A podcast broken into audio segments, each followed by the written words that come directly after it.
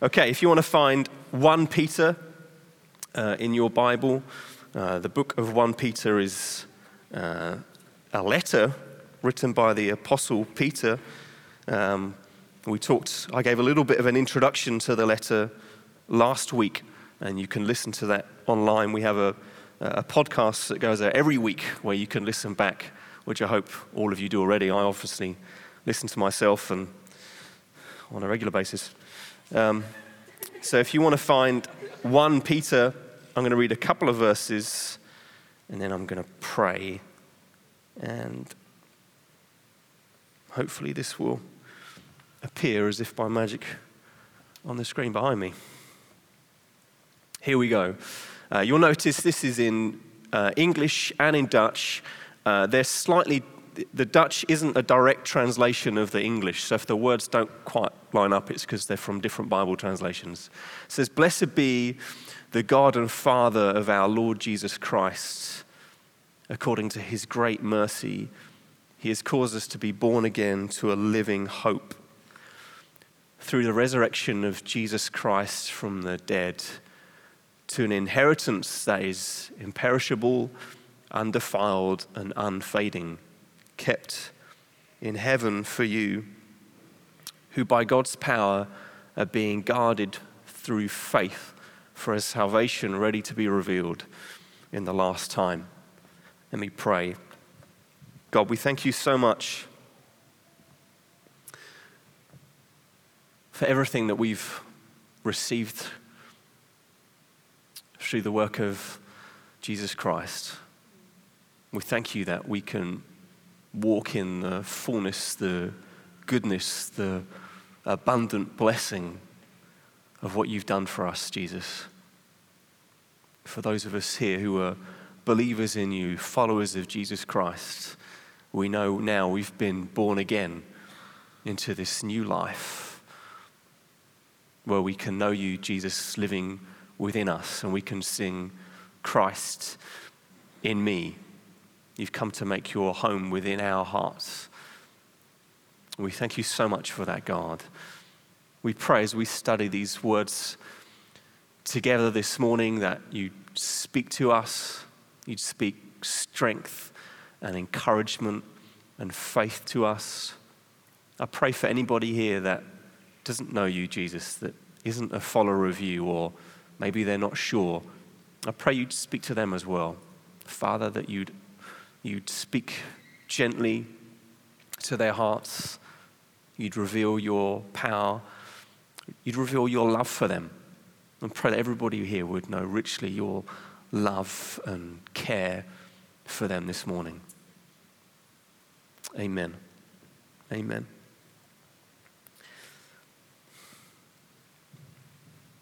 In the book of Luke, Jesus said, said this He said, Sell your possessions and give to the needy. And we live in a, in a world around us that's preoccupied by possessions, by things, by getting more stuff, getting more money, more clothes, more devices, more gadgets. That's what people around us do. That's what we can do. Yet Jesus very simply and powerfully says this sell your possessions and give to the needy. And now, I don't know about you, but when you read things like that, when you read some of the things that Jesus said, when you read what's called the Sermon on the Mount, with Jesus teaching about the kingdom of God and what the kingdom of God is like, when you read those things, it's easy to think, well, surely Jesus didn't mean it quite like that surely Jesus was, he, he was trying to make a point, but that, he didn't mean it quite in that way. I was reading my Bible earlier this week, and I came across Matthew 10, where he says, Jesus says, Whoever finds his life will lose it, and whoever loses his life for my sake will find it, which is a provocative verse. Also in Luke, a couple of chapters after this, he says, so, therefore, any of you who does not renounce all that he has cannot be my disciple. And again, we can read verses like that and we can think, okay, you know, tone it down, Jesus. We can think maybe, maybe this is just exaggeration or kind of hyperbole, which is where you deliberately exaggerate something to make a point. And there are times when Jesus does that. He says in Matthew 18, he says, If your hand or your foot causes you to sin, cut it off and throw it away. And he goes on to say, And if your eye causes you to sin, tear it out and throw it away. Now, I don't know many people here that are walking around with only one eye or one arm because they sinned and they ripped their eye out in a fit of rage. You know, we, we, we understand what Jesus is saying here. But the thing is, sometimes we can take the words of Jesus and we can, we can twist them and we can kind of water them down so that in the end they just lose any of their meaning, any of their power.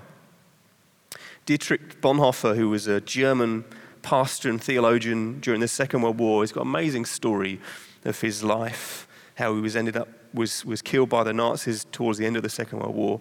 You should read his story, it's remarkable. But he said this he said this about how sometimes we can twist the meaning of what Jesus says. He uses this example. He says, If a father sends his child to bed, the boy knows at once what he's to do. If I send my kids to bed, it's a very clear instruction go to bed. But suppose the child has picked up a smattering of our pseudo theology. In that case, he would argue more or less like this My father tells me to go to bed, but what he really means is that I'm tired. He does not want me to be tired. Therefore, though the father tells me to go to bed, what he really means is go out and play. And we can read stories like, uh, or we can read verses like this behind us and think, oh, well, Jesus says, sell your possessions and give to the needy. But what he really means, if we twist it in a certain way, is that we should build up more and more possessions. We should get more and more money. We should get as much as we can. And then maybe we'll give a few bits away here and there. That's often how we can take verses like this and treat them. Now, the thing is, there is something in our, I think even in our hearts, really, that objects to verses like this. And I'm really pushing us on this because I want us to hopefully see something this morning. Because in our, in our individualistic world, we, we're trained to think that there are certain things that are ours. And when those certain things become ours, they become untouchable because they belong to us, they belong to me. Property, clothes, furniture, food, computers, our bank balance, there are certain things which we're trying to think, well, that's mine and nobody can touch it. Which is when you get married, the, one of the, the first things that Joe and I did was we went to the, the bank and we opened up a joint bank account which is a radical step if you think about it. Because you're saying, you're not just saying, we, we said in our vows, you know, what's mine is mine, and what's your, how you said, what's, what's yours is mine, and what's, you know what I mean. You can see what I said and what Joe said might have been two different things. but we went to the bank account and we said, well, we're, gonna, we're not just going to say some vows, we want to we wanna take this seriously. We, we want to we wanna, uh, live uh, with a practical outworking of those promises that we made to each other. That what's mine is yours, yours is mine. That even if for a season I'm the one earning all the money, or Joe's the one earning all the money, that we're going to share it. That this isn't just mine anymore. And yet, the world around us trains us not to think like that. You know, even for our kids, you'll notice it with children, one of the first words that they learn is mine. if you've ever been into a nursery and you see kids, it's one of those words that transcends all languages, that every child knows what it means mine. And they'll grab and they'll hold things. It doesn't matter if it's the first time they've ever laid eyes on that toy, it's suddenly mine. And that's something within our heart that, that says that. And yet, in the Bible, in Haggai, God says The silver is mine, and the gold is mine, declares the Lord of hosts. In Psalm 50, God says, For the world and all its fullness are mine. That means everything. Everything. There's no way around that. And even as Christians, we, we tend to quote verses like that when we want to get something out from God. I've done that. You know, at the moment, Joe and I are in the process of trying to buy a house here. We're selling our house in England, trying to buy one here. So I'm praying lots of prayers like that God, all the silver and gold belongs to you, so give me some of it. you own the cattle on a thousand hills, is another verse. So give me some. Not literal cattle, because that'd be weird, but give me some of what you have. We read those verses when we, we want something out of it, rather than just reading them when actually maybe we need to give some things away because they don't really belong to us anyway. It's all God's. It's not really my bank balance anymore. See, this message, what Jesus is saying, it's not just a radical countercultural instruction. It's not supposed to make you feel guilty, but this is actually the best news you'll ever hear. It genuinely is. If you, if you understand this properly, this will release you. Because what Jesus goes on to say, as the verse carries on, is he says this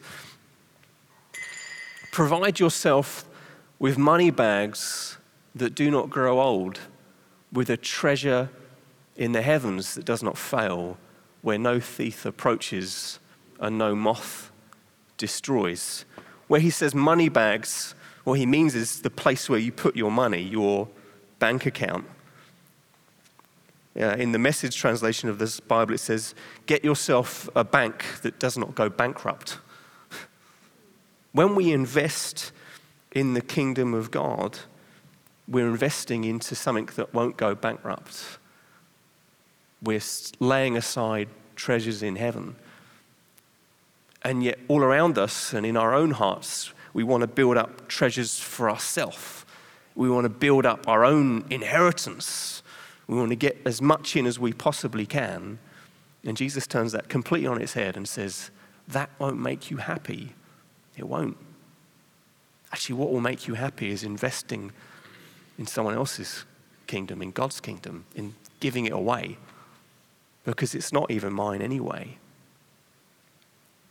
And if you invest there in His kingdom, it won't fail.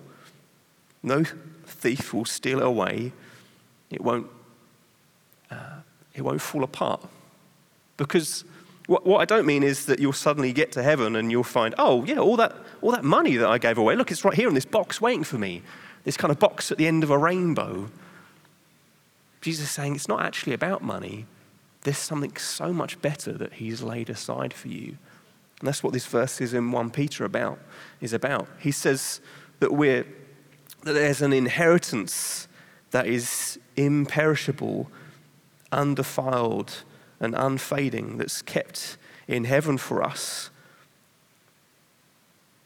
See, while we want to invest and save and put money aside, and it's good to be, to be wise in how we run our finances, but God has already laid aside an inheritance for us. That's what I want you to get hold of in your hearts this morning.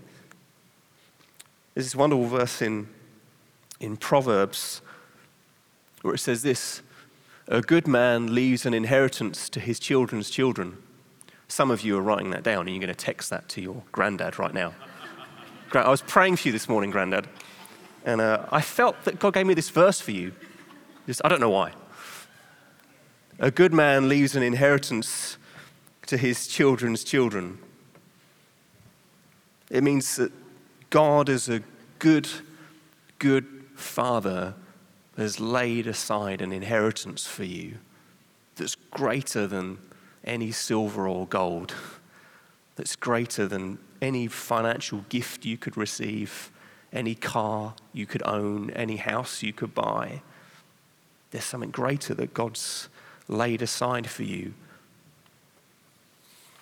And when we start living for that rather than for our own financial gain, that's when we suddenly find this beautiful freedom. See, because the inheritance that our Father in heaven has laid aside for us is, first of all, it's imperishable. It's imperishable. It won't, it won't decay or get eaten away.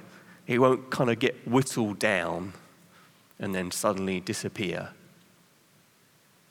And sometimes, sometimes even if you're here and you're a Christian, and you, you kind of know, because you read verses like this, you know that there's something that God set aside for you. But sometimes we can feel like, well, I feel like I've whittled it down a little bit this week by my actions, by how I've, how I've, what I've been thinking, what I've been doing, the fact that I've sinned, I've let God down. You can feel like you've been whittling away this inheritance. You've just been throwing it away, just losing it. And sometimes we can feel like that, that, that we're, we're perishing our inheritance. My, my grandma, she has dementia. Uh, it's been for about 15 years, kind of getting progressively worse. And um, so a while ago, my dad took control of her finances because she didn't really know what money was anymore. She would, she would go to the shops uh, and every week she'd just buy jam and biscuits. That's all she would uh, ever. Sorry? Yeah, she didn't actually buy it, she'd steal the jam because she didn't know how money functioned anymore. And that what happened was the shop moved, the, they used to have the till by the front door, so she'd get it stuff, and then she'd, she'd pick up her jam, and then she'd walk towards the front door, and the till would be there. So she'd think, oh, um, what's this for? And someone would say, oh, you need to pay for that, so she pay for it. But then they moved the till, so they weren't by the front door anymore. So you just pick out the jam, pick the jam up, walk out the front door, and no one was there. So, uh, so for years, my mum and dad would go to her, her house and find all this jam, because every day she'd buy a fresh pot of jam. And they didn't know what to do with all, so they used to give it to us. So for years, we lived off illegal, contraband, stolen jam. like we did, it's true. But uh, the supply's now been cut off, unfortunately. So my dealer has gone bust. So there, there we go. But, but um, why am I telling you this? But, so my dad took control of her finances, and then every year at Christmas, he would give me and my brothers and sisters and my cousins a check, some, some money, because he, he was aware that to pay for her, her ongoing care uh, was costing a lot of money. And, and all the money from her selling her house and everything that she built up over the years was just getting slowly whittled away. It was perishing. So he would just give us checks quickly before it all went. And then one day it was gone. And, and we don't receive a check at Christmas anymore from my grandma because the inheritance has perished. It's gone. But the inheritance that God's laid aside for us is imperishable. It can't get whittled away. It can't go off. It can't just disappear. It's also it's, it's undefiled. What that means is it's free from contamination. It's not earned by any dishonest means. It's not, it hasn't left anyone disadvantaged. There's nothing wrong or illegal about it. And sometimes we can feel like, well, I just don't, I just don't deserve this because I'm defiled because I've done wrong. I don't deserve this. This is, but God says it's undefiled, it's pure. You get to receive this beautiful inheritance. It's also, it says it's, it's unfading. It's unfading. It won't, it won't lose its appeal. Most of us, if you're anything like me, you suffer from shiny new toy syndrome, where where you see something, you know, an, an advertisement, or you'll see your friend has something, and you think, I want that. I want to get the new iPhone. And in your head, it becomes this amazing, marvelous, life changing thing. And then when you get it, you realize it's just a phone. Like, okay, it, wow, this, this, this calls people. Revolutionary. I can send messages to people. And it has some smart gadgets and can do some clever things. But suddenly, you, you, this, this appeal that you felt begins to fade. And then the thing that you brought begins to fade.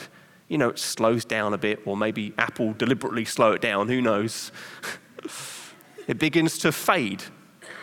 It begins to lose its luster. It begins to kind of go wrong. You know, you drop it and you break the screen, or you know, after a while, it's just not as appealing anymore. And then you want another one, but then that fades and loses its appeal. But yet, the inheritance that God leaves aside for us doesn't lose its appeal, doesn't fade or diminish or grow dim. It's also it's, it's kept aside for us. It says it's kept in heaven for you. See, Peter in the passage here, he skips from talking about us to you. He's appealing to us directly, he's writing to us directly. And he's saying that God has already set this aside for you. It's not something that's yet to be earned. It's not something that you just need to work a bit harder for. It's reserved. It's been kept aside for you. It's there already. It's, it's waiting for us. And, you know, it's funny when, um, as I said before, Joe and I are, in the process of trying to buy a home here. And it would make it a whole lot easier if I could just suddenly receive an inheritance. If, if I could, unfortunately, I don't have any mega rich relatives, but if I did, you know, if they could just sort of die, then all of a sudden, I, I'm, I'm kind of joking, but some of us have thought, even prayed like that. Like, if I could just receive that inheritance, if I could just get my hands on what they have, then, then I could suddenly be able to do this. I could suddenly be able to have this house. I'd suddenly, I'd suddenly be happy. But then I know what happens because I've owned a house before and we've all lived in houses that, that the thing is, it begins to perish. You know, the dishwasher stops working, the boiler goes wrong, you know, we discover it's, it's kind of defiled, it's tainted.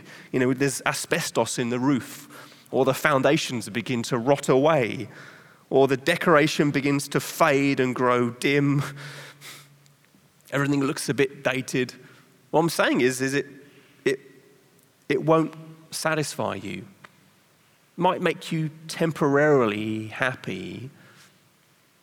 It's not just about a house, but anything like this. There's all sorts of things that we put our trust in. And we say, when I get here, then all my problems will suddenly stop. Joe and I, we're having the conversation a lot at the moment where there are things that we think, oh, you know, our, our mattress is a bit, is a bit kind of, it's a bit old. We've had it for, I think, probably since we, we got married, and mattresses don't really last that long. So oh, when we get a new house, we'll buy a new one. There's lots of things that, like, oh, well, this pan, when, when we get a new house, we'll buy a new pan. Or we'll buy a new chest of drawers, or buy blah, blah, blah, blah. There's just so many things that are, are on repeat. That's the conversation we have again and again. But we know that those things will help us and temporarily will be good for us, but they won't ultimately make us happy. They won't ultimately satisfy us.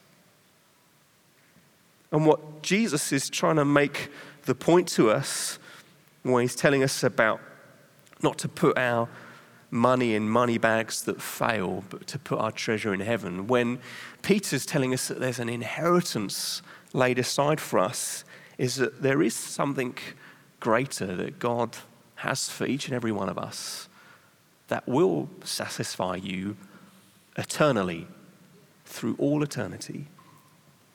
And the wonderful thing is that it says in verse 3 that it's because of his great mercy, not because of your great deeds, not because you've saved your money really well, not because you've behaved exceptionally or even moderately well, but it's all because of his great mercy that we get to receive this inheritance.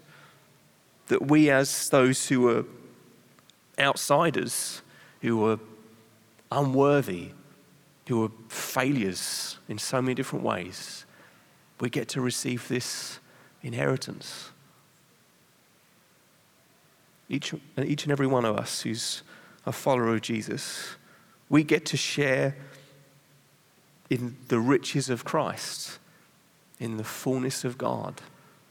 We get to have some of that. We get to partake in that.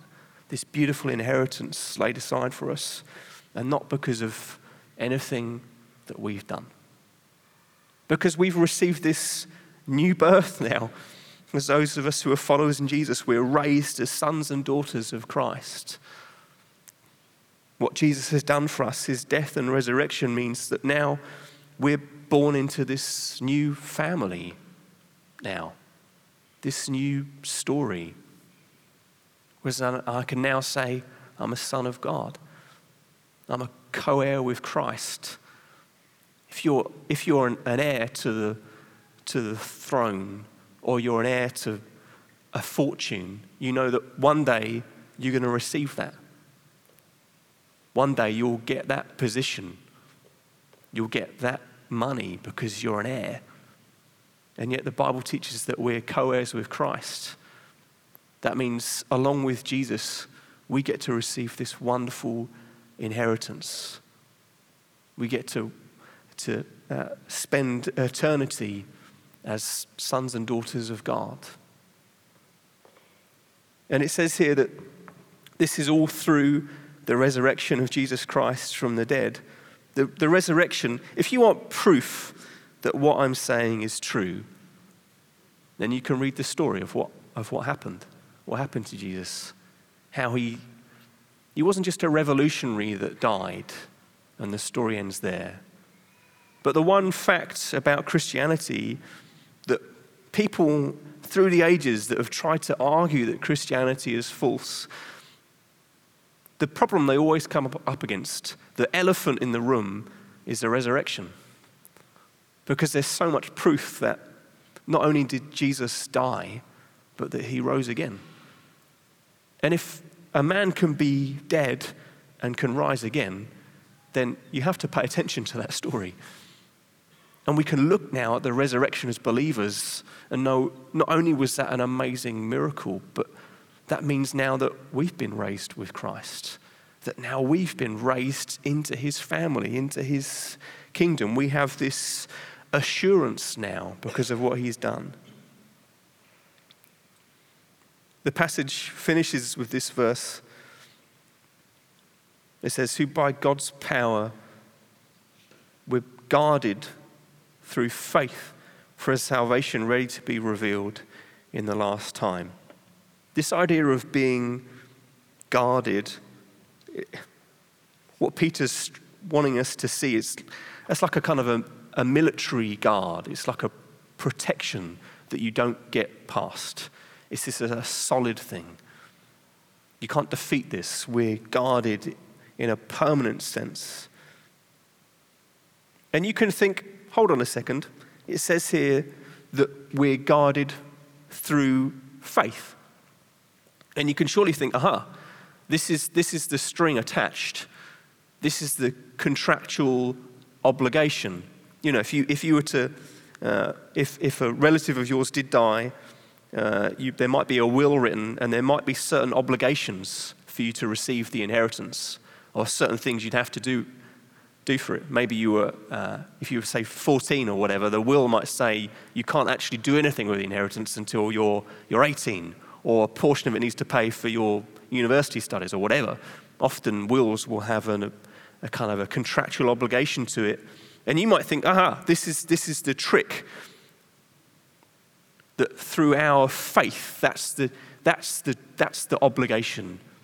If, if we keep believing, then we receive. That's what you can read this as saying. But the wonderful thing is, faith isn't, it's more than just us living lives of obedience. Faith is actually a gift from God. Faith is something that we receive from Him. So, any steps you ever take of obedience to God, that's Jesus at work. That's His power enabling you to be obedient. And you can think, no, but I made that decision. Yeah, but behind the scenes, God's at work. So, this faith that guards us, that's, as it says here, this is the power of God at work to keep you, to enable you, to help you. This is an inheritance completely of grace, received only by what He's done and not what we've done. And the question you might be asking is well, what is this inheritance?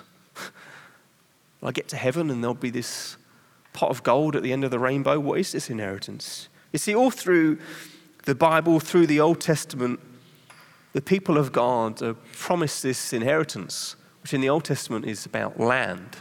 It's about them one day going into, the, uh, into Canaan, the land of God, and there each of them will receive an inheritance. They receive land. But now, we receive a much greater inheritance than that. Because we don't, it's not about us getting to Israel or anything like that. The inheritance that we receive is we get to be known as sons and daughters of God. That we get this wonderful salvation, that we get to know God. And that's even what the Old Testament teaches as well.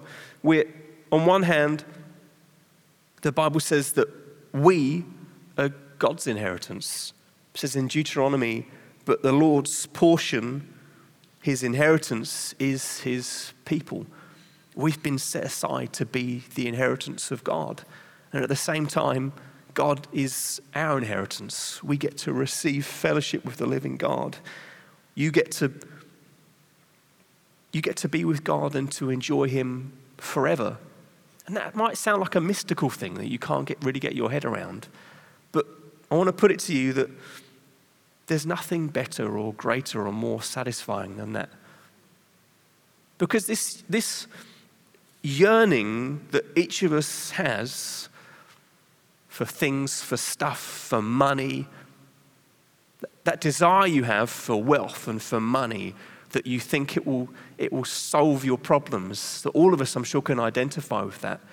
What that is, is there's something inside you that wants to worship there's something within you that's made to worship and it's misdirected.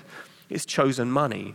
Or maybe it might be it choose it might choose lust or power or all sorts of other things that our heart goes after in worship.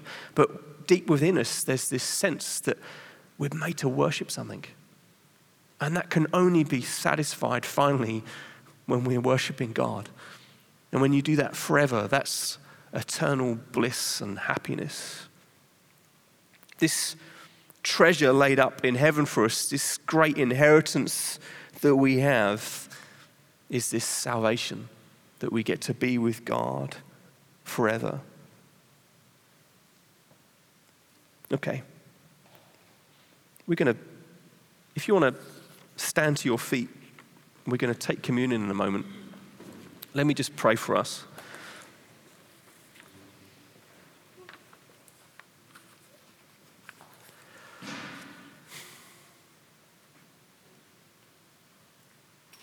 Jesus, we want to be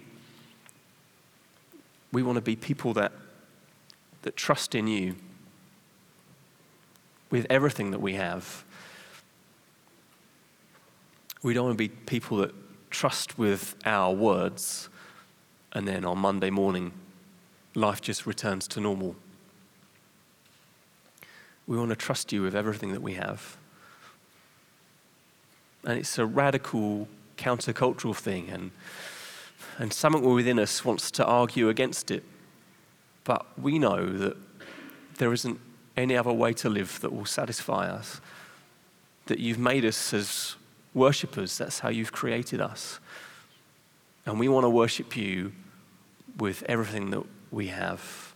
We want to fix our eyes on this prize, this inheritance, this wonderful salvation that you've laid aside for us.